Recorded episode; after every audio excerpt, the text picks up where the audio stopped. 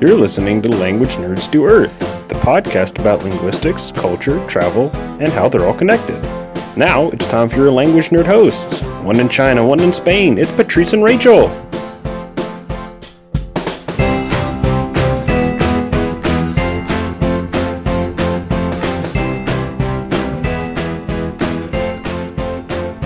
Hello, everyone. I'm Patrice, And I'm Rachel. and welcome back to Language Nerds to Earth. This is episode number 15. hmm Yeah, so we've got some pretty interesting stuff this episode. So the topic this week is the expat lifestyle and what it's like to be an expat. Mhm. And so we talked to two people who are mid to long term expats and Mhm. got to know a little bit about their experience. Yeah, so first we'll look at the number of expats growing in the world.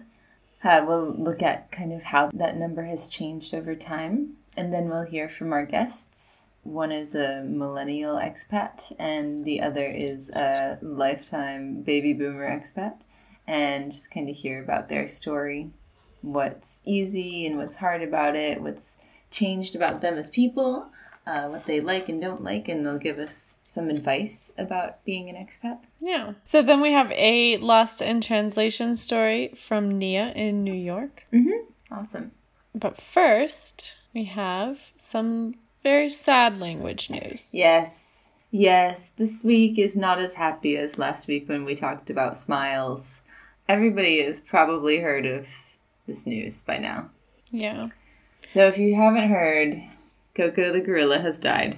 Koko was the first gorilla that was able to learn sign language with her guardian Penny. Mm-hmm. And this is really important for linguistics because prior to Koko, I know that language research trying to teach animals to speak started in the 1930s, but prior to Koko, they didn't think it was really possible. But she learned, I want to say, over 500 words. Yeah, the article said um, she could understand uh, around 2,000 words of spoken English. It's amazing. Yeah. Yeah. I I remember watching or reading an article about her a few months ago and it was like apparently she had lost a baby Mm-hmm. and somebody who was working with her one of the one of the researchers also lost a baby and you know Koko was like kind of annoyed with this researcher who was gone for a few months because of the incident. And so Koko was like so wh- where were you? And the researcher said you know I lost a child Koko.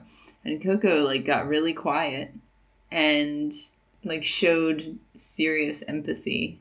It's really really amazing that like a gorilla can relate to your experience as a human you know? Hmm. Wow. Yeah. Yeah. And I think, you know, uh, she definitely was important for proving cognitive abilities mm-hmm. or showing cognitive abilities. So apes are not physically able to produce speech like we can. Their vocal cords are different, but the cognitive part is there. And I think it's uh, I think I've read that she had like the ability to express herself equal to that of a toddler or four or five year old or something like that. Mm-hmm. But even more than that, she was really famous for her love of little baby things, all things baby.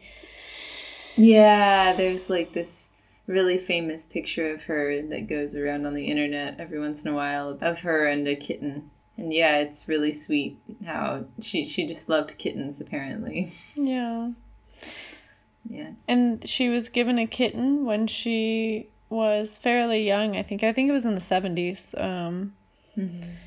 and the kitten got hit by a car, if I'm not mistaken. oh no And so so there's like a video of the news being delivered to her, and she is just like, she freaks out and Aww. she goes into a mourning, and it's, ugh. If you haven't Oh, seen the video, so it's really, sad. really sad but touching. That's really upsetting. Apparently, also, she hung out with Robin Williams for a day in like 2001. And there's a video of her hanging out with him and like laughing with him in a trailer. and like it's apparently she like steals his glasses and like runs away with them. and then when she was told about Robin Williams' death, um, she got like really quiet and she remembered him. Hmm. Yeah, I mean, there's a debate, you know, about that. Like, oh, maybe we're just projecting our emotions onto her. But also the thing with the kitten, Mhm.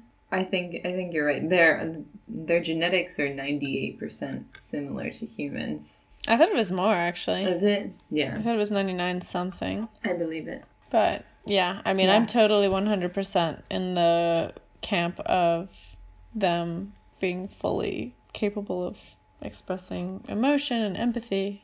Mm-hmm. Most yeah, most animals, in fact. I agree. I agree. Yeah, Koko the gorilla. And if you watch a video of her interacting with her guardian, she's producing her own speech. Mhm. She's coming up with new thoughts. So, like, for example, there's this one part where her guardian Penny is like, "Okay, um, I need you to please pick up that thing over there." And Koko says, "Finished," and then she walks over and like sits down. I don't, I don't know what, what she expects to happen next, but Penny's like, "No, you are not finished," and Koko's like, "Yep, totally finished." finished. You are not finished. You are not. You are not finished. You didn't do the work I asked. Please pick those up. Koko, you are very good at that. Please. That's amazing. Yeah, yeah, like she's stubborn and she has real personality traits, you know, gorilla-nality. Like a like a young child. Like, hmm can I get away with this? Yeah. And one more thing, um, actually, she has a friend. His name is Michael, and he's like the alpha male. And apparently, he learned. He also learned something like over 500 signs. oh. And and this was so crazy. Um, they asked him where his mom was one time, Mhm. and he used the the vocabulary he had to describe like poachers. So he, he says something about like sharp tooth, cut neck, and um, smash meat or something like that. So they're pretty sure his mother was a victim of poachers, and he watched as they like cut her apart for meat. Oh my god. Yeah, apparently he's kind of a quiet gorilla. Like he he's not as expressive or excited as Koko was, and they think like that might have something to do with his personality, Wow. like his trauma. Mhm. Definitely. Wow. Yeah. well, okay, moving on. sets the mood. so we found this article about the number of expats in the world, and we, it's not super clear from the article, but we're pretty sure that it's referring to expats from all over the world Mhm. um, instead of just American expats because in 2013 the total number of expats grew to 50.5 million. So this is kind of an older article, but they expected it to go up to 56.8 million. Mhm. So they're looking at like a compound annual increase of 2.4% since 2009. Wow. Yeah. I mean, I'm definitely, we're definitely in that category. We became expats since then. Yep, that's true. Oh, we should probably define the term expat. Yeah. So, what is an expat? An expatriate. Mm-hmm. An expat or expatriate is someone who lives outside of their country. Mm-hmm. Is there a time limit on that? For at least. No, I don't think so. I, uh, well, I mean, yeah, I guess like if you move abroad for any period of time, you're considered an expat. That's true. Yeah. Although I do get a different a different sensation when um, maybe it's a group of students who are there for like a semester, you know. Right. I wouldn't consider them expats. When I say that I have lived in Spain and Germany, I don't even I don't even really consider that living. I consider that studying. Right. So, so yeah, moving. They don't really move abroad. They just study abroad. Yeah, I guess some students do study full time abroad, Mm-hmm. but um, those who go on like uh, Erasmus or a study a year or a semester abroad, I don't. It's a different kind of world, I think. Yeah, yeah, I think so too. Yeah, they're in they're in a bubble. Although it is, it is like very challenging. That's no disrespect to students who study abroad. Uh, Definitely not. yeah, we both did it, and it can. It's not easy. That's Yeah. for sure. It's just a little bit different of a of an experience, I think. hmm I think Yeah, it's it more is. about you're coming together with students from either other countries or Mm-hmm. uh, you're in a program and you're with people from your own university or something, and it's a good exchange, I think. Yeah, so when I first heard the term expat, I somebody called me and I was like, "Well, I'm not an expatriate. Like I'm still like I remember being a little bit taken aback by the term, Okay. um, just because I I didn't know what it meant, and then so it has kind of a weird like you hear it for the first time, and it's like it sounds like you've denounced your home. Yeah, know. it does sound like that.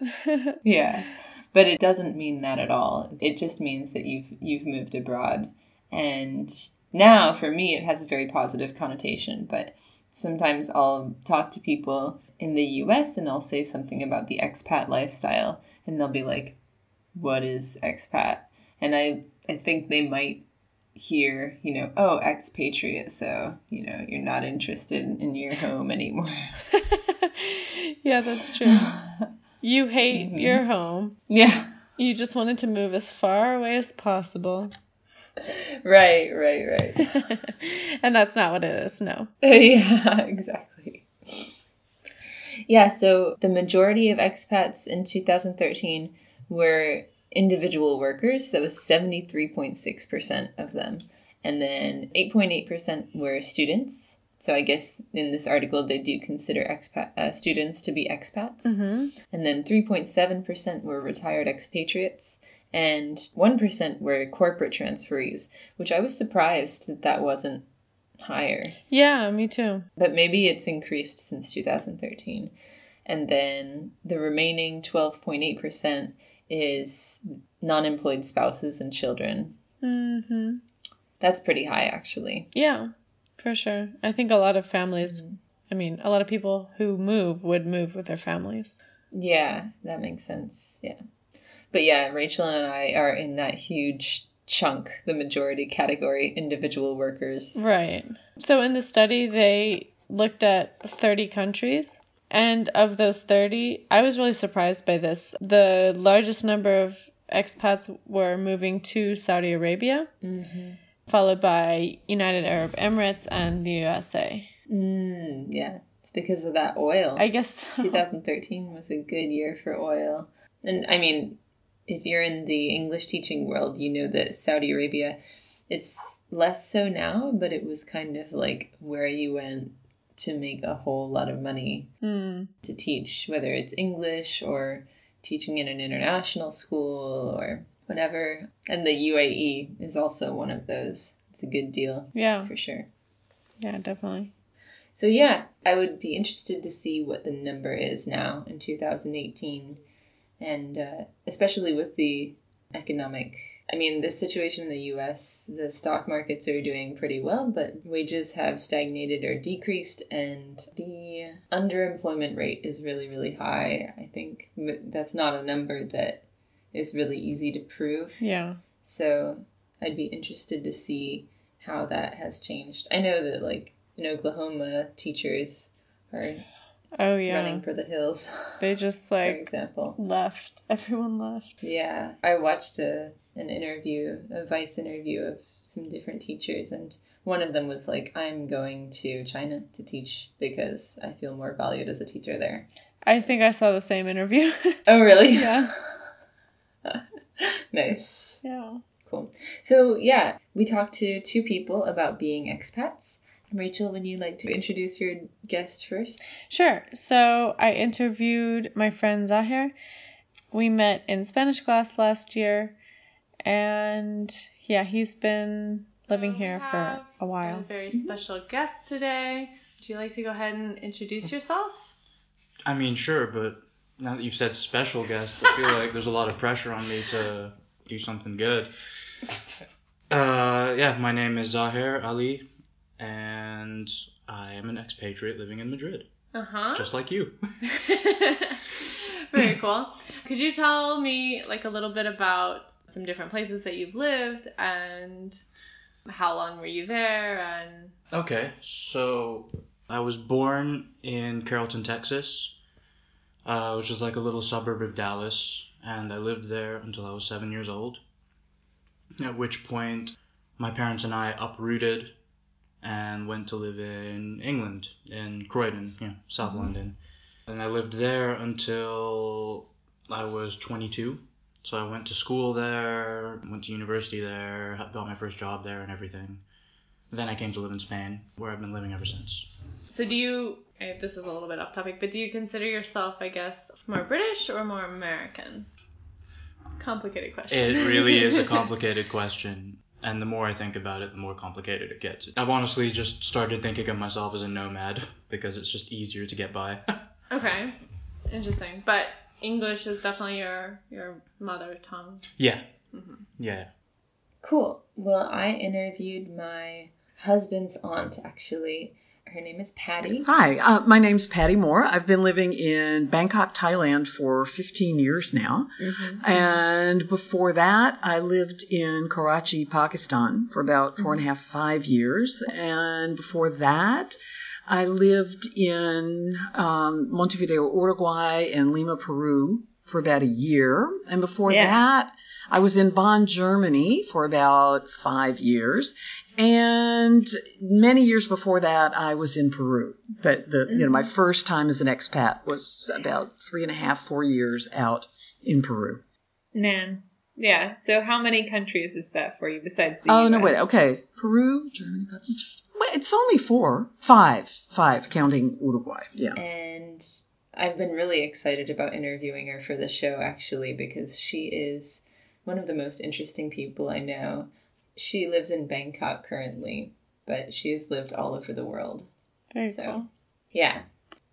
So first we wanted to know how they ended up going abroad, right? mm-hmm. So I actually only visited Spain once before I moved here. And I was. This was just before I turned 22. Like, I had my job, and my friend who was living here, uh, her name was Jess, and she said, You need to come visit me in Spain. You can stay with me, and we'll go do all this stuff. It'll be fun. So I came over for St. Patrick's weekend that year, and I just loved it so much. And, like, her and her sister put these ideas in my head mm-hmm. that I didn't need to stay in England. And then suddenly I was just like, as soon as I got back to my parents, I was just like, Mom, Dad, I want to go live in Spain. Thus ensued a, I don't know, let's say five months, a nice five month argument of me trying to get them to convince me to let me like move out to another country. okay Yeah, for me it was only supposed to be like a year long thing. uh-huh and how long have you been here Almost five years. Okay. so apparently So you seem he to like basically it. was not feeling super satisfied with the life that he had in England and ended up visiting a friend in Spain and deciding to move here. Oh, okay. Cool. Yeah, and I talked to Patty about why she was interested in going abroad in the first place. The the first time really it was a combination of factors. I I was in um, a job that was I, it was a good job. It had you know definitely had you know future prospects and things. Um, but it but the future prospects weren't materializing as quickly as I wanted them to. it's like fair enough. I can and then to that. yeah, and then it was uh, then a gentleman. He had been a student at the University of Michigan in a program to learn to teach English as a second language to Spanish speakers. And because he had become kind of a minor celebrity in Charlotte 15 years before the editor of the newspaper where I worked introduced me to him. And the long story short, he offered me a job in Peru, and I quit my job, picked up, and moved. Wow. Yeah. I mean that nice. that's yeah that's the very short part of the story. The mm-hmm. longer answer is that uh, you know I had from the time I was 12 wanted to be a New World archaeologist, and of course one of the countries I really thought I wanted to work in was Peru. So oh. when somebody offered me a job in Peru, it was a bit of a no-brainer. So she would be classified also as an individual worker mm-hmm. in this mm-hmm. case. And we wanted to know also what it was like for them to adjust to life in a new place. Yeah. So we asked about some initial hurdles that they had to get over, as well as if they experienced any culture shock or things like that. Mm-hmm. Uh, I had a lot of uh, a little bit of culture shock actually. I don't know, like the Spanish classes that I took helped to begin with uh, because I really needed to help getting to grips with the language. In England, like in secondary school, I took Spanish mm-hmm. for four years, and apparently I was good at it until this thing called the subjunctive appeared, and then I failed horribly. but then um, I just didn't use it. I never practiced, but somehow managed to convince myself that I could still speak Spanish. so when I went to Spain, I asked some guy for directions on how to get to this one place so my friend could pick me up from the airport. And he just, his mouth opened and it was like a machine gun of words that I didn't understand. And it was just like, downstairs. Yes. Okay. Gracias. And I left. uh-huh. Uh, so very, very little is the answer to that question. okay. But at least you had some familiarity with it so you could pick it up maybe later. Uh, I could read it. I could pronounce it well while reading it out loud, but I couldn't speak it and I couldn't listen to it. Okay. Which are two very important things if you want to survive in that culture. and how long do you think it took you to be comfortable, like in speaking Spanish? Yeah, speaking Spanish, like um, at least to get around and like feel comfortable d- doing day to day things it took me maybe six months okay. to like really get a foothold with the language. It sounds like for both of them, the main part of adjusting was learning the language. It was learning like because, like I said, I was fortunate because one of my housemates um, had been teaching in Peru, going back and forth from the university where she taught in the states um, to the um, to the university in Peru, and and I and I so I had sort of a lot of in-house cultural training.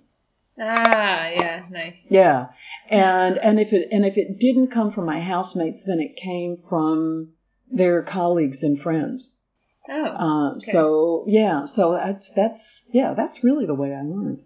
And then I'm, I can't remember. At, then at one point, the Fulbright professor, you know, went back to her university in the States. And then I shared a house for a while with one of my first housemates. And, and then one of our housemates was Peruvian, actually Peruvian. So there was another, um, really in-house opportunity for me. I mean, like, again, living, this woman also was an academic, but living with, um, living with another Peruvian woman and learning from her. So yeah. I, I had probably the best possible introduction that anybody could have had. You've done this so many times now. You've moved from you've moved to at least five different countries. Do you have like a routine for how you're going to adjust each time and do you think it takes you less time or No, not really because um, every country's so different. But but but what you do is you you improvise. Do you know what I mean? Mm-hmm. You you just you you see where you know where, where you have an opportunity or you know somebody who knows somebody and you can ask for help and you just don't have to you have to not be afraid to ask for help. Definitely, yeah. I think that's really yeah. good advice. Yeah. So like my first my first year in Spain, I was living month to month. Not not because of a problem or anything, just you know that one year I see it as like year zero. Like that was me finding my feet, figuring out how to be an adult, mm-hmm. and then doing it. So it sounds like it was a very maturing experience. Yeah. If anyone like I had this conversation with someone a while back and they said, you know, why why is Spain so special to you? I was like, this is where I learned to be an adult. Mm-hmm. And then we asked about making friends as an expat. I think that's like a huge theme for any expat. Yeah. Friends come really quickly into your life, but they also tend to go really quickly from your life. So, Yeah, yeah. And again, partly it depends on where you are as an expat. I mean, in, in some places, the expat community is, is much more stable. In other places, it's much more transient. Bangkok tends to be a mix. Bangkok, Thailand as a country has a fairly large, you know, like long time resident expat community, but it also, it also has a, a really substantial community of people who are here for a few years for a particular job and then they're transferred or, or change jobs or whatever. Um, Lima was very different. Um, in Lima, the expat community, when I first lived there, was smaller and well, it tended to be probably more transient simply because um, Peru was, at that time, was coming off, you know, 11 years of a military dictatorship and there had not been that many expats really staying for long periods of time. So mm-hmm. that that was a little bit different. Also, it, again in in Germany, because when I moved there, my friends there were German, so that's who my friends tended to be, mm-hmm. with the exception of the people that I was working with, and I was working in an international organization, so they were people from all over. And how did you meet people? How did you start to get a social group and all of that? Oh no no. So there was Spanish class that accounted for a lot of my socializing. I had my friend who lived here as well. I hung out with her quite a lot. And then beyond that, like to try and meet people and stuff, I would go to these things called intercambios, you know, language exchanges. You know, you'd go to a bar or the one I went to actually did like outings to the cinema. Oh, cool. Yeah. Uh, and then after that, again through Spanish class, this this one girl just inadvertently sorted my entire life out for me. she said, "Oh, why don't you do this program for work?" Five years later, you know, I just finished doing that program. uh, she's like, uh, "Oh, I know someone who plays football in Madrid. If you're interested." Next thing you know, I'm playing there every week. Still, even now, playing with those same majority people. Her friend became my friend, and then you know, all of it just fell into place. You know, like that. It was crazy. Honestly, a lot of the socializing I've done in Madrid has come through football. Uh huh. Cool. So that was like a good way to meet a lot of people and kind of get a group of supportive people, I guess, right? I mean, if by supportive you mean people you go out with and drink heavily, I Then no. could mean that. no, I'm I'm just joking. Like, you know, your friends, you'll they'll always want to be there for you. yeah. I mean, I think it's important, uh, no matter where you move, like to find that group of people that you can be with and Yeah, they can help you out, you can help them out as well. exactly. Yeah, so that's one thing that's like made me think a little bit about leaving. Last year, especially, two very good friends of mine they left because of uh, relationships or life changes. And I remember sitting there just thinking like, Jesus Christ, I can't keep doing this. I can't keep sitting here in this room at this time every year, having said goodbye to my, you know, to people who have become my closest friends. But unfortunately, it's part of the life. do you find that also in Madrid? I have found that, yeah. The people that I was friends with mostly when I came here are not the people that I'm friends with now. So either they've moved on or they've gone back home or something, yeah. Yeah. Yeah, so I'm still working on that more established, settled group of friends. Mm-hmm. Yeah, that's totally understandable.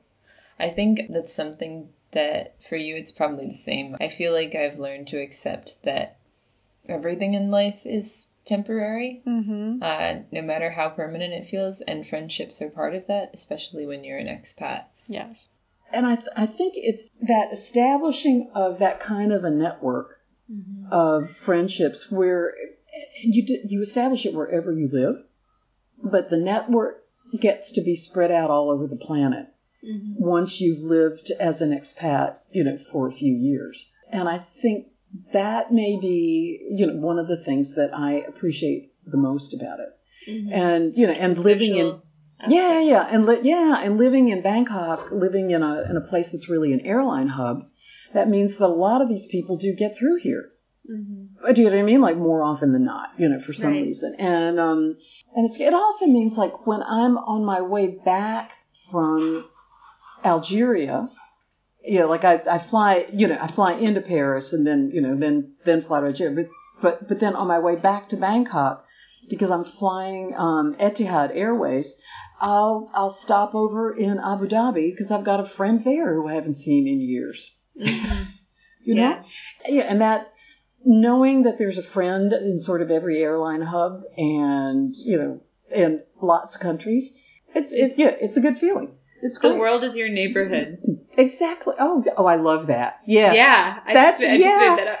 Yes. Okay. All right. Yeah, you can copyright that right now. And I thought they both gave pretty good advice about finding friends and also how to break in. I think Patty gives Right. some good advice about how to how to actually break in to making local friends, which can be challenging. Oh, yeah, definitely. I totally related to what Zahir had to say about Spanish friends. So there's this thing about trying to make friends with like a group of Spaniards, mm-hmm. where okay, in my experience, I found that a lot of Spanish groups of friends, to quote Drake, they started from the bottom, now they're here. they came up through school, they did all of this stuff together. They're, they're as thick as thieves, you know, that's Yeah. them. There's and a if lot you of try and, inf- history. and if you try and infiltrate that, they'll be friendly with you, they'll be perfectly courteous, they'll go out with you, but they won't really trust you like one of their own. Right. Not without really putting in the work, which is why I've always found it easier to hang out with expats here. Which I find quite sad really saying it, but I should have more Spanish friends by this point. Yeah, it's really difficult to break in. How most of them have grown up together and they've been really, really tight their whole lives. And then mm-hmm. you try to get into that group and it's it's impossible. It's yeah. I have very few Spanish friends. I could count them on one hand. Mm-hmm. For the same thing, yeah. It's more of a culture of you keep your friends from when you grow up and you were four years old together and that's your same group of friends like until you die pretty much. it seems. I, well, I mean, like, if you grow up in that culture, I'm sure it's really, really nice. yeah. You know, I have friends from when I was six that I met when I was six, and when I do get to go home and see them and hang out with them, it's like, ah, yeah, this feels like so natural, and I can't believe we've both made it this far. Yeah.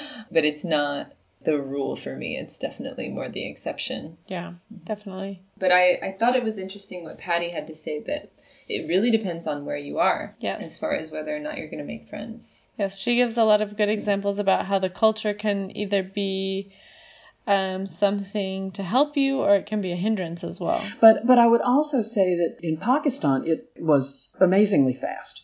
But there, I think it's because I my experience is that um, South Asian culture, uh, in most of its aspects, obviously not language, is very very similar to Latin American culture in the sense that even though the family is the center of really everything, you know what I mean, mm-hmm. social, cultural, you know, financial. In Latin American and South Asian cultures, the family is really inclusive mm-hmm. and tends to like bring new people home and feed them and take care of them and yeah yeah. And um, and in Southeast Asia same thing. The family is the the center just like it is in South Asia or Latin America but the family tends to be exclusive.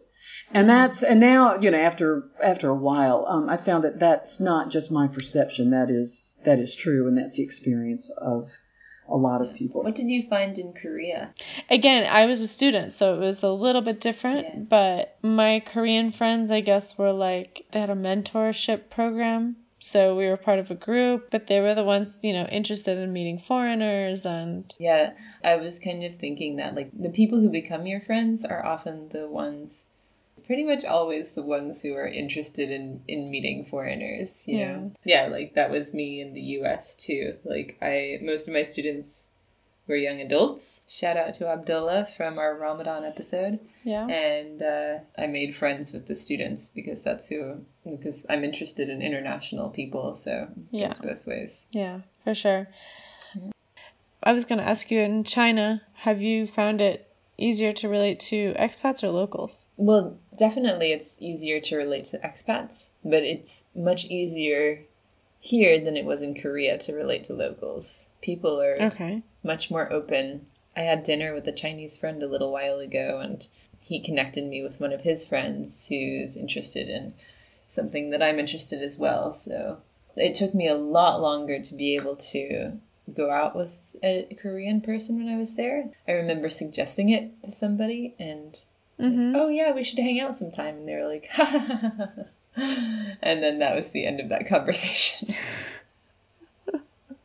So, another thing that we asked them was Has living abroad for an extended amount of time changed the way that they relate to people back at home? Mhm. And I think they both more or less agreed with that. Mhm. Patty, Living I know, abroad did. changed the way you interact with people in the U.S. Do you think? Oh, yeah, because I've learned really quickly that people in the U.S. really do not want to hear what you've been doing when you're out of the U.S. Um, they, what they are interested in is telling you what's happened in the U.S. while you've been away. Oh. Yeah. So so I unless I'm asked, you know, what I mean, I rarely volunteer information. Huh. I don't think I ever realized. Yeah, but th- but that happened really early. Oh, really? Oh yeah, yeah. Not so much with Austria, because when when I went to school there, I was gone for a year and I came back. Mm-hmm. But but once I moved, actually moved abroad and and really lived as an expat, you know, with a job and my own place to live and things like that in another country, that's when I, that's when I noticed the change. In terms of differently, a little bit, yeah. Okay, because I know I always find when I go home, it's kind of like everything stays the same. It's only like my situation has changed a lot, but a lot of people's has stayed fairly similar, or they still hang out with the same friends from high school. Or, Yeah. And they still go to the same place down the road. Yeah. You know. And it's like, oh, how's Spain? It's good. Cool. and it's like, good talk. And they're like, aren't you gonna ask me about home? No, I can see it's the same. That's exactly how I feel when I go home. Really? no one is actually interested in what I'm doing. It's like, oh, how's Spain? Good. Okay, let let me tell you about my life. And it's like, Yeah. not with everybody, but most people, you know. Not with our moms. No. We love you. No, not with the, you know, not with our families for the most part. Mm. But yeah, there's not a huge interest or there's not a huge, I don't know how to explain it. Yeah, I mean, and I don't, I don't necessarily see it as a bad thing, as a negative thing. I think it's more of just a, we don't really get it. And so they don't feel like they can relate to it. Yeah. And if people don't feel like they can relate to something, they usually change topic, you know? Yeah, definitely. And I think it's just natural, you know. That seems like maybe something far away, distant, like mm-hmm. but they Yeah. can tell me about their lives and I'm to I'm to get it and Yeah. It's kind of like if somebody starts talking about like accounting to me. My eyes like if it's just something that I really really will never be interested in no matter how many times I try to learn about it. It like my eyes glaze over like, "Oh no, make it stop." Do you talk about accounting a lot? I don't know that I no, I have. just No, but when it comes to like tax time, yeah. and like deductions and 401 number form. what? Oh no, it's not over yet. I want to go back to sleep. so, we also asked them about advice that they might have for people who are moving abroad or just moved abroad. And I mean, their advice was spot on, I think. mhm. I say do it. Your city, your home, almost everything you know will be there if you ever decide to go back. Even if it's just for as little as a year, go out, do it. The experience, you know, it's personally enriching. You'll learn a lot about yourself. You'll learn a lot about another culture, and who knows, you might you might meet some people along the way that in the future might make a telling contribution to who you become as a person. Mm-hmm. If you've already done it and you've just done it, I would say stick with it because I know how difficult it can be those first few months. I honestly actually thought about going home, like back to England. Thank God I didn't I didn't stick with that idea. Everything's an adventure. Yeah. I mean, maybe that's kind of what you were saying too. Like everything is Mhm. an Yeah. adventure when you're abroad. Exactly. Yeah, and and the adventures don't have to be the the big like jumping out of an airplane kind of things. Do you mean the Yeah. adventures can be small things like finding something new to eat or understanding a new way of looking at something or uh, do you know what I mean or, or actually get it you know like managing to get yourself where you need to go on the public transport system. With it, and, and getting there the first time. Right, right. you know what I mean? Like all of those are all adventures. You know? Yeah, or successfully like communicating something to somebody. Exactly. In itself. Exactly. Yeah. Yeah. The first time you walk into a shop and do all your dealings in Urdu or in Chinese, and you know, and walk out and think like, I just did that. Yeah. yeah. Yeah. Yeah. Yeah. That's an adventure too. Yeah. But you also have to be open to experiencing those things as adventures and and not as obstacles. Right. There are times in in anybody's life when you live as an expat that you know everything is going to be an obstacle. Right. Do you know what I mean? And, you know, and and there are days when you can deal with obstacles with a smile, and other days when you don't smile at obstacles. Do you know what I mean? But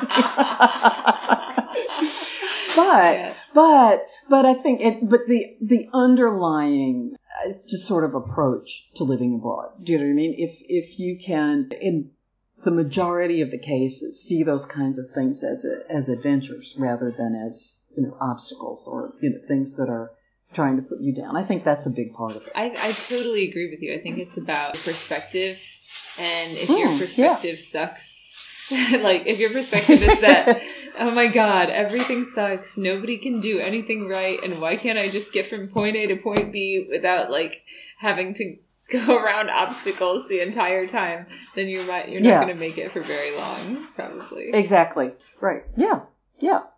That's it. I really like what Patty had to say. She said, you know, it's so good to have people in every major hub of the world that you can just stop in and visit because like we've talked about the the bonds you develop are so strong. Yeah, they're very deep, and the relationships are usually pretty intense. I'd say.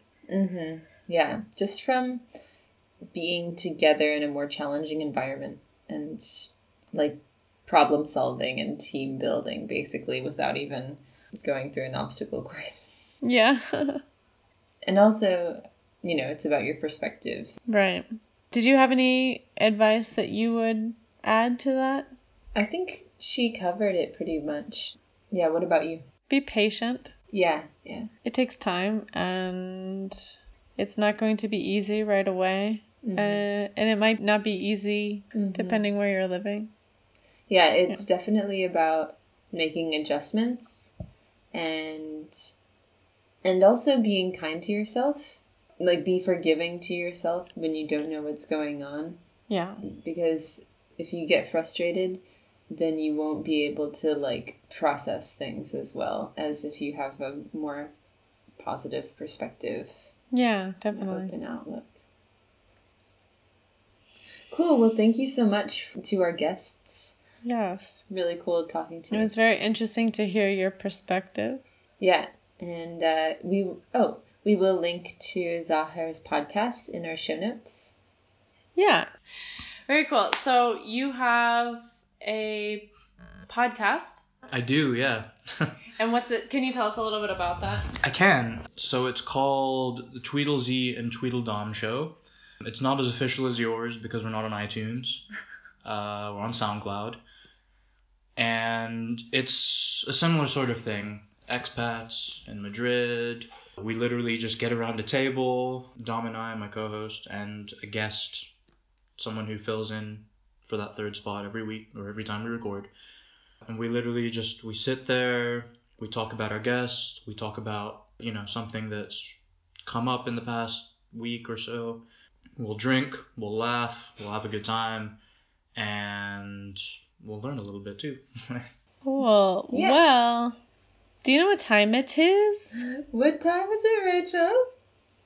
It's time to hear a lost in translation story. Awesome. Who's this from? So this is from Nia. She lives in New York. Okay. And let's hear what she said. So the way the story goes is I was studying abroad in Paris and by this point I'd already been a little bit familiar with the area but I'd still only been in Paris for a few days. So I knew as much French then as I know now, which is nothing. But, you know, everyone says like in Paris and France, everyone speaks English. Everywhere else in the world, everyone speaks English, so you'll be fine. I don't like to rely on that, but it does help.